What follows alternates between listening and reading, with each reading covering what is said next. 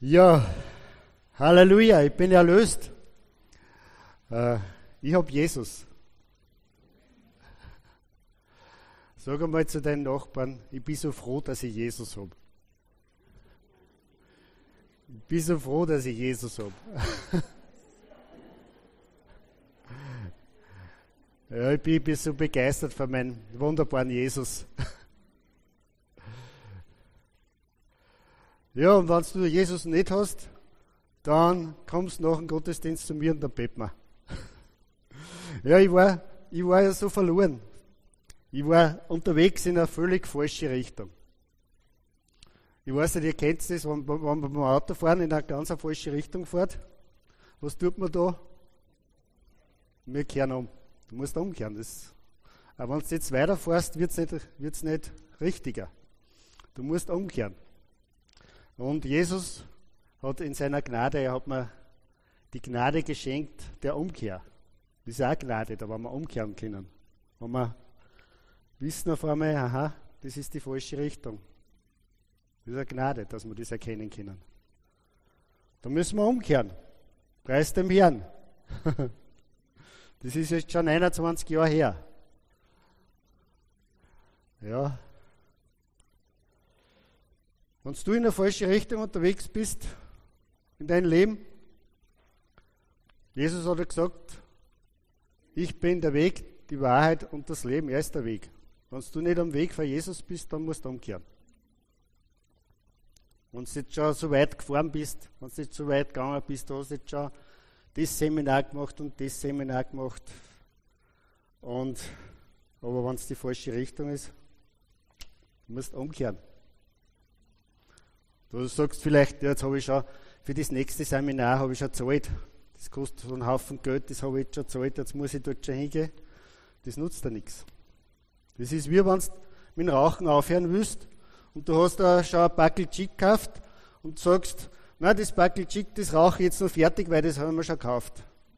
Das hat auch keinen Sinn, oder? Wenn du aufhören willst zum Rauchen, kannst du gleich aufhören. Da musst du nicht das Gift noch, noch reingeben, oder? Also gleich umkehren. Gleich am richtigen Weg. Er ist, er ist der Weg, er ist die Wahrheit und er ist das Leben.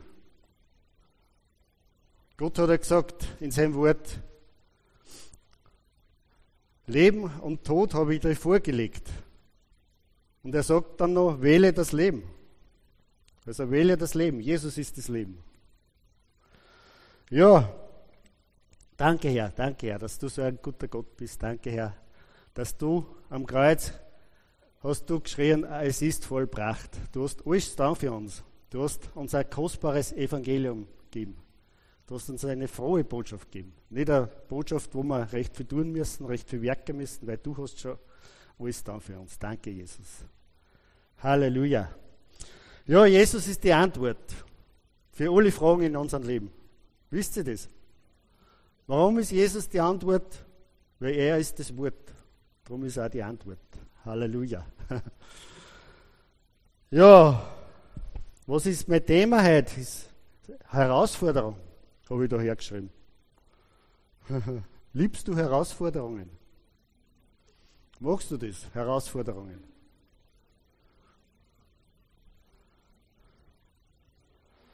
In Jakobus steht, Seid voll Freude, wenn ihr in mancherlei Versuchungen geratet, weil das bewirkt ja Ausdauer im Glauben, oder? Steht ja so in Wort. Also, Herausforderungen soll man eigentlich, ich meine, man kann jetzt nicht Versuchungen mit Herausforderungen gleichstellen, aber es ist ähnlich. Also, wir sollen, es ist ist mit den Herausforderungen ist ja so, wenn du eine Herausforderung hast, dann willst du es eher am Anfang nicht Vielleicht ist es bei dir anders, aber bei mir ist es vielleicht so. Und dann, und dann aber, wenn du das bestanden hast, die Herausforderung, dann bist du froh. Oder? Dann sind wir froh. Und der, ihr wisst vielleicht, ihr kennt es vielleicht, jetzt, das war in den Medien, der, der eine Milliardär da, der was da mit dem Tauch-U-Boot da zur Titanic oben ist, der wollte auch eine Herausforderung.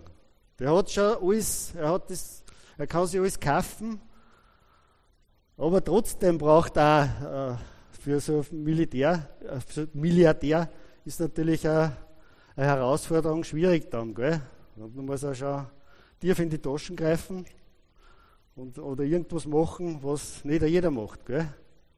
Da ist ja auch schon, habe ich gehört, dass er auch schon mit Jeff Bezos seiner Raketen ist er da ins All gefahren. Das hat er auch schon gemacht. Das kostet auch einen Haufen Geld. Aber der kann es sich ja leisten, oder? Aber das ist auch eine Herausforderung. Ein gewisses Risiko ist da dabei. Da war halt das mit dem U-Boot, da war halt das Risiko ein wenig zu groß. Aber naja. Aber wir Menschen, wir sind so gestrickt, gell? Wir brauchen Herausforderungen, sonst wird es fad. Aber wir Christen, wir brauchen Herausforderungen, sonst wird es fad. Ja, oder ein anderes Beispiel, ich kann euch noch ein anderes Beispiel geben. Ich habe jetzt da das zweite Enkelkind, das ist jetzt 20 Monate, ein Bub. Der ist so lieb. Er ist so lieb. Da, da ist ein richtiger Operbub. Richtiger Opa. Wenn es zum Schlafen geht, wird Opa schlafen. Opa schlafen. Ja. das kann ich schon sagen. Gell? Recht viel kann ich noch nicht sagen, aber das, das kann ich sagen. Gell? Und dann, dann haut er sich so richtig zu. Legst dich hin und dann haut er sich so richtig zu. Und dann, und dann da wir ein Buch anschauen. Gell? Und da ist er jetzt, da fühlt er sich jetzt richtig beschützt. Das ist so, wie wenn wir uns zum Beispiel im Psalm 91 zum Herrn, zum, zu unserem himmlischen Vater zukuscheln. Psalm 91, gell? Da, da steht es zum Beispiel im Vers 4, er beschirmt dich mit seinen Flügeln, unter seinen Schwingen findest du Zuflucht. Da sind wir so richtig beschützt.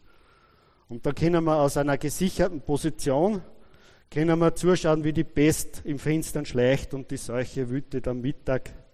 Das ganz, ganz viele Schirche, das, was in der Welt passiert, das trifft uns nicht, weil es im Vers 7 steht ja, fallen auch tausend zu deiner Seite und zu, dir zu Rechten zehnmal tausend, so wird es doch dich, dich treffen. Gell? Da können wir uns richtig zukuscheln beim Psalm 91. Und unser Leon, der, der kuschelt sich dann auch so richtig zu. Das weiß er, da ist er in Sicherheit. Aber am nächsten Morgen, nächsten Morgen, gell, bei so kleinen Kindern fängt der nächste Morgen ziemlich bald an. Da, da heißt es schon, Opa aufstehen. Das kann ich auch sagen. Opa aufstehen. Aber Leon, sage ich dann, geh, komm, kuschel dich noch, noch ein bisschen zu, zu mir. Ja, dann kuschelt er sich nochmal zu, aber das dauert nicht lang. Opa aufstehen. Ja, weil dann ist er bereit, dann ist er bereit für die Herausforderungen vom nächsten, von dem gleichen Tag. Der braucht, der braucht eine Herausforderung. Da oben kuscheln ist Fahrt. Und genauso ist es auch bei uns.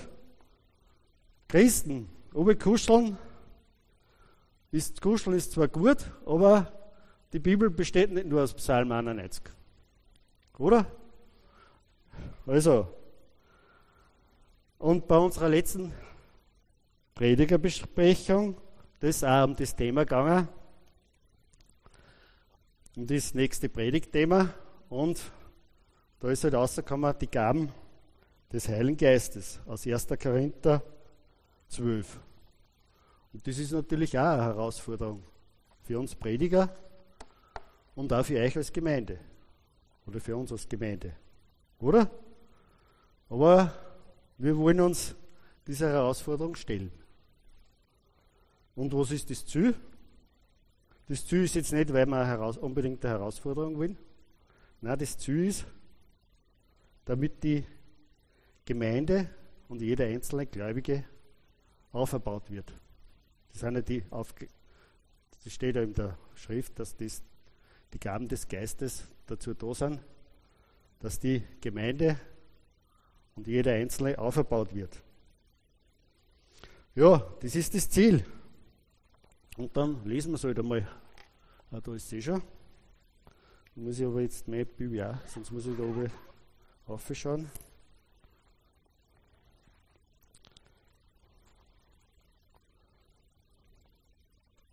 Also 1. Korinther, Kapitel 12. Auch über die Gaben des Geistes möchte ich euch nicht in Unkenntnis lassen, meine Brüder und Schwestern. Als ihr noch Heiden wart, zog es, zog es euch, wie ihr wisst, mit unwiderstehlicher Gewalt zu den stummen Götzen. Darum erkläre ich euch, keiner, der aus dem Geist Gottes redet, sagt, Jesus sei verflucht.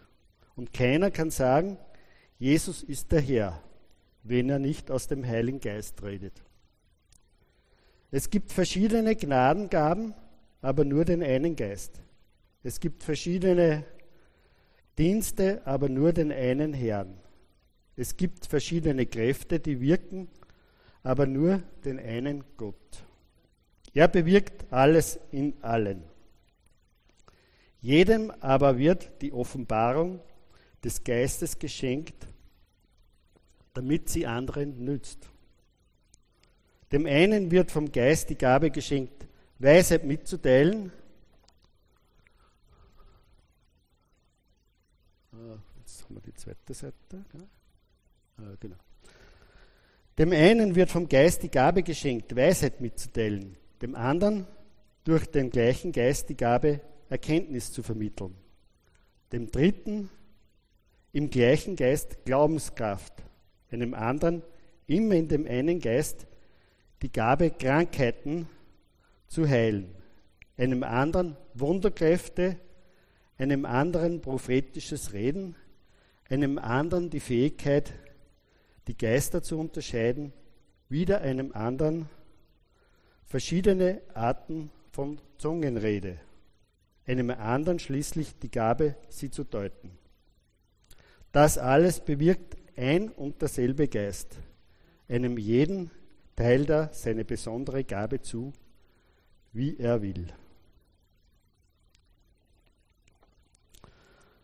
Ja, Warum ist das jetzt eine Herausforderung? Ich habe da nachgedacht, warum soll das eine Herausforderung sein? Weil viele Christen, bin ich draufgekommen, nicht viel über die Gaben des Geistes wissen oder wissen wollen. Das ist leider Tatsache. Aber das soll sich jetzt ändern. Zumindest in unserer Gemeinde. Haben wir gesagt. Ja. Wissen aber alleine genügt nicht. Wir brauchen eine Offenbarung darüber. So, so steht es im, im Vers 7. Und es gibt zwei Gründe, zwei Hauptgründe, warum die Gaben des Geistes, oder sie heißen in der Bibel auch Gnadengaben, warum die in, unter Christen so selten offenbar werden. Erstens einmal, Mangel an Erkenntnis. Hosea 4, Vers 6 steht, was steht da? Mein Gott, mein Volk kommt um aus Mangel an Erkenntnis. Das schreibt, aber was schreibt der Paulus da, inspiriert vom Heiligen Geist? Im Vers 1 sagt er, auch über die Gaben des Geistes möchte ich euch nicht in Unkenntnis lassen, meine Brüder und Schwestern. Also wir sollen da nicht in Unkenntnis drüber sein. Und zweitens ist auch ein Grund, dass wir Angst vor dem Versagen haben. Die Angst kann sich dann so, so äußern, dass du sagst zum Beispiel, was ist, wenn ich bete und es geschieht nichts? Oder wenn ich jemand jetzt ein Wort mitteile und es ist nicht vom Herrn. Oder? Woher weiß ich, dass das jetzt der Heilige Geist ist? Zum Schluss sagt mir der Satan was. Oder es ist, sind nur meine eigenen Gedanken. Aber wir brauchen ja keine Angst haben, weil wir sind ja nur die Gefäße. Aus uns selbst können wir nichts bewirken. Er bewirkt alles in allen, steht in Vers 6. Und um, dass wir ein Verständnis für die Geistesgaben kriegen, müssen wir mal zuerst auf Jesus schauen. Als Jesus, wie er da auf der Erde war, hat er alle diese Gaben, diese Geistesgaben gehabt, ausgenommen, der Zungenrede und der Deutung davon. Aber sonst hat er alle Geistesgaben gehabt. Zungenrede hat er nicht braucht, weil er sowieso immer in Kommunikation mit Vater war. Das steht zum Beispiel In Johannes 3, 34 steht das. Christus ist von Gott, das ist Hoffnung für alle Übersetzer, Christus ist von Gott zu uns gesandt. Er redet Gottes Worte, denn Gott gibt ihm den Geist in seiner ganzen Fülle. Und in Lukas 4, Verse 18 bis 19 steht, der Geist des Herrn ruht auf mir, denn er hat mich gesalbt, er hat mich gesandt, damit ich den Armen eine frohe Botschaft bringe, damit ich den Gefangenen die Entlassung verkünde und den Blinden das Augenlicht, damit ich die Zerschlagenen in Freiheit setze und ein Gnadenjahr des Herrn ausrufe. Ja, und jetzt kommt dann noch ein sehr herausfordernder Vers. Johannes 14, Vers 12. Amen, Amen. Wenn Jesus Amen, Amen sagt, dann ist natürlich auch ganz wichtig. Es ist natürlich alles wichtig, was Jesus sagt, aber da wird es ganz stark betonen. Amen, Amen, ich sage euch, wer an mich glaubt, wird die Werke, die ich vollbringe, auch vollbringen. Und er wird noch größere als diese vollbringen, denn ich gehe zum Vater. Das heißt, wenn wir die Werke Jesu tun sollen, dann brauchen wir genauso die Gaben des Geistes. So wie es Jesus gehabt hat. Wenn wir jetzt zum Beispiel, wie es jetzt, wir gehen jetzt alle 14 Tage aus auf die Straßen, wir brauchen die Gaben des Geistes. Ist es so? Wir wissen nicht, was derjenige, den wir gerade antreffen, den wir vielleicht gerade anreden wollen, was der für Not hat, ob der jetzt krank ist, ob der jetzt familiäre Probleme hat oder ob er finanzielle Probleme hat oder im Beruf.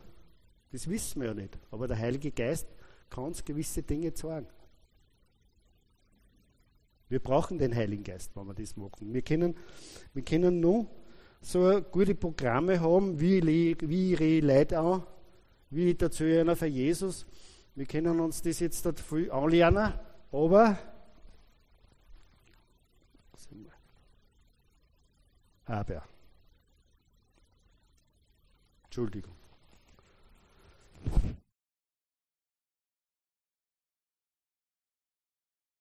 Wenn uns der Heilige Geist nicht die Herzen öffnet, dann bewirkt es gar nichts. Nur der Heilige Geist kann das tun, der kann es vordringen lassen zu einem Herz von einem Menschen. Und die Gaben des Geistes, das haben wir eh schon gesagt, sind auch zum Aufbau der Gemeinde. Das können wir nachlesen im Kapitel 14. Ich will jetzt nicht das ganze Kapitel 14 lesen, ich lese die Verse 26 bis 33. Du hast bei mir in der Überschrift die rechte Ordnung im Gottesdienst. Was also soll geschehen, Brüder und Schwestern, wenn ihr zusammenkommt? Trägt jeder etwas bei. Einer einen Psalm, einer, ein anderer eine Lehre, der dritte eine Offenbarung. Einer redet in Zungen, ein anderer übersetzt es. Alles geschehe so, dass es aufbaut. Wenn man in Zungen reden will, so soll es nur, sollen es nur zwei tun, höchstens drei. Und zwar einer nach dem anderen. Dann soll einer übersetzen. Wenn aber jemand, wenn aber niemand übersetzen kann, soll der Zungenredner in der Gemeinde schweigen. Er soll es bei sich selber tun und vor Gott. Auch zwei oder drei Propheten sollen zu Wort kommen. Die anderen sollen urteilen. Wenn aber noch einem anderen Anwesenden eine Offenbarung zuteil wird, soll der Erste schweigen. Einer nach dem anderen könnt ihr alle prophetisch reden. So lernen alle etwas und alle werden ermutigt. Die Äußerung prophetischer Eingebungen ist nämlich dem Willen der Propheten unterworfen. Denn Gott ist nicht ein Gott der Unordnung, sondern ein Gott des Friedens. Also die Gaben des Geistes sind dazu da, dass wir ein Segen sind für uns selbst und für andere. Die Gaben des Geistes, die sind eigentlich Geschenke. Gaben sind Geschenke. Wir können das annehmen oder auch ablehnen, so wie man die Rettung annehmen kann oder auch ablehnen.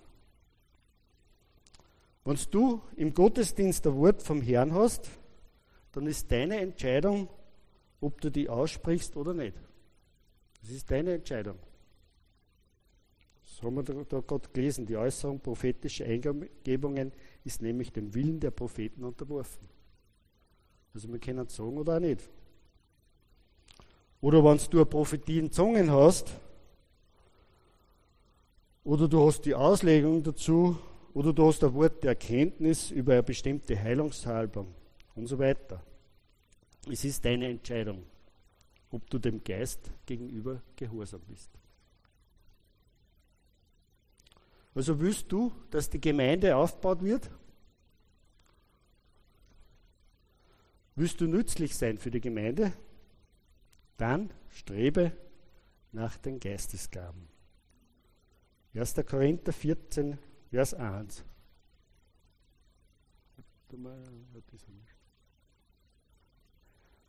Da steht, sagt der Paulus, inspiriert durch den Heiligen Geist, jagt der Liebe nach, strebt aber auch nach den Geistesgaben, vor allem nach der prophetischen Rede. Also es ist wichtig, dass wir erkennen, dass die Geistesgaben für alle Christen sind. Viele glauben, dass die Gaben des Geistes nur für Leiter sind die, und für Leute, die was da vorne stehen. Oder für besonders Gesalbte.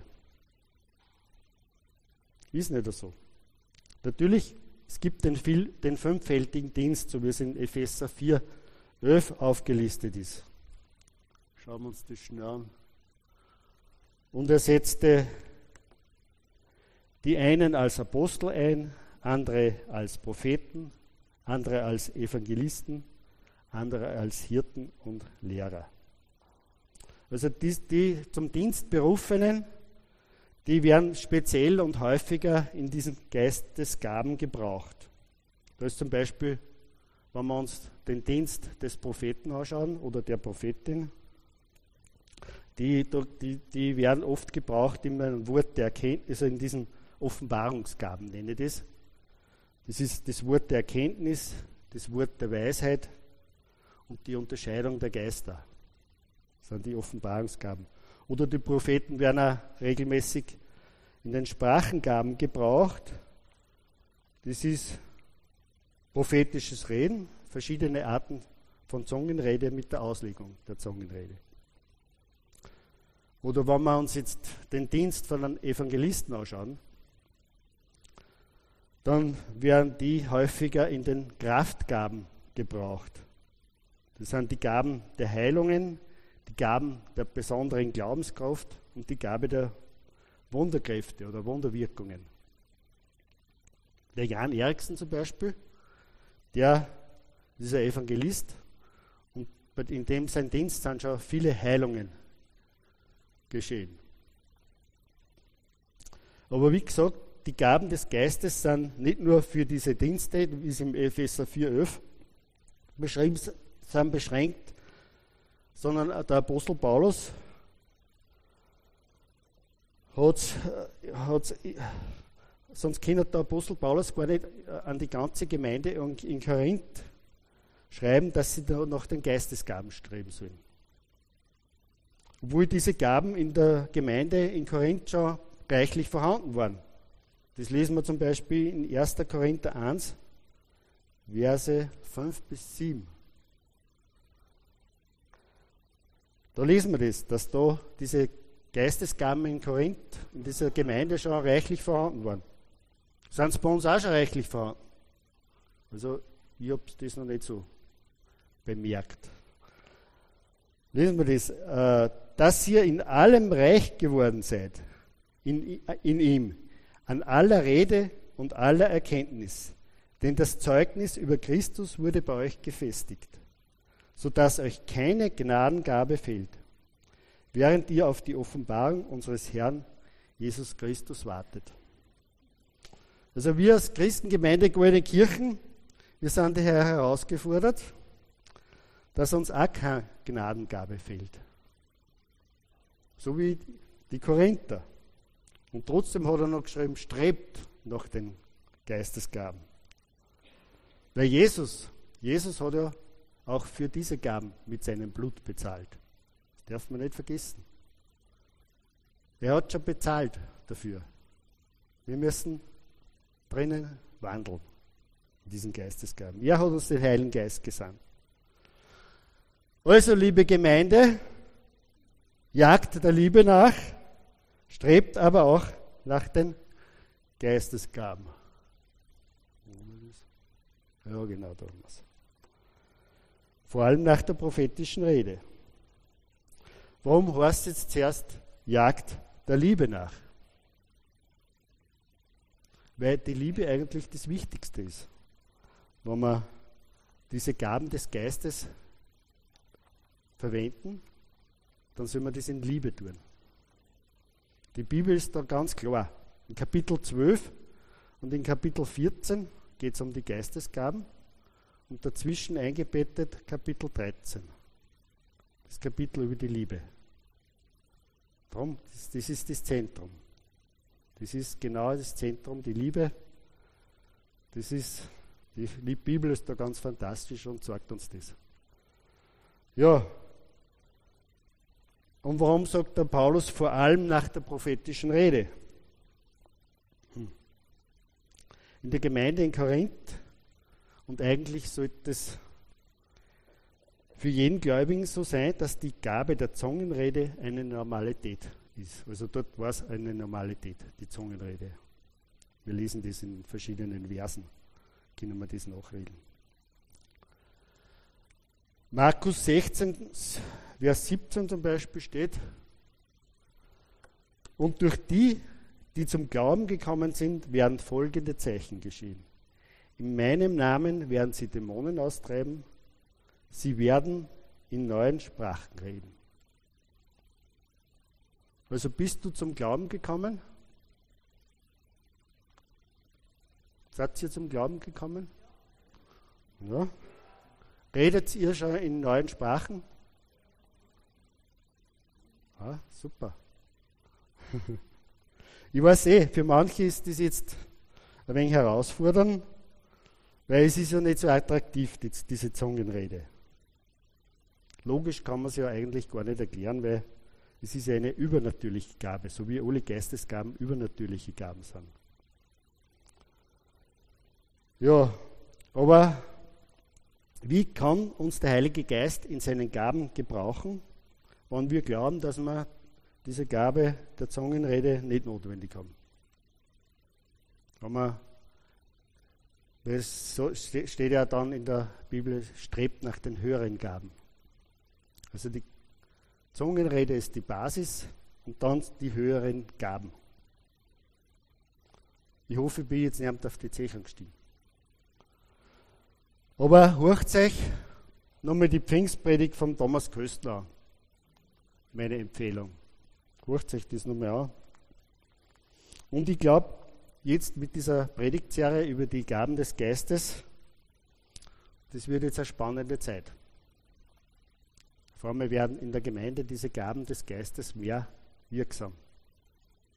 Ich glaube das, wenn man über das predigt. Weil der Glaube kommt aus der Predigt. Die Predigt aus dem Wort Gottes natürlich. Und die, in die nächsten Predigten werden, werden wir ein wenig ins Detail gehen zu den einzelnen Geistesgaben. Freut euch schon drauf. Freut euch auf die Herausforderungen. Seid voll Freude, steht im Jakobus. Seid voll Freude. Und ganz egal, egal wie, wie weit du mit deinem Leben mit Jesus bist, ob du jetzt schon gerade begonnen hast mit Jesus oder ob du schon 30 Jahre mit ihm gehst, er hat so viel mehr. Er hat so viel mehr für uns. Du kannst dich entscheiden, vielleicht sagst ich bin eh schon so weit, ich gehe jeden Sonntag in die Gemeinde, ich diene in der Gemeinde, ich gehe jede Woche in einen Hauskreis, Gebetskreis gehe und, und, und. Oder du lässt dich wirklich herausfordern und sagst, ich will mehr. Sag einmal, ich will mehr. Ich will mehr. ja. Da haben wir noch eine kurze Zusammenfassung. Ja. Also, erstens, strebe nach den Geistesgaben, sei hungrig, aber vergiss die Liebe nicht. Ja, und dann zweitens, lass dich vom Geist herausfordern, halte nichts zurück. Wenn der Heilige Geist was sagt, sag's in der Gemeinde. Und drittens, 1. Korinther 14, 39 steht, hindert niemand daran, in Zungen zu reden. Und ich habe in Klammer dazu geschrieben, auch nicht dich selbst. Also, wenn du noch Fragen hast, bin ich gern bereit, dass du nach dem Gottesdienst zu mir kommst. Da können wir darüber reden. Amen. Strebt nach den Geistesgaben.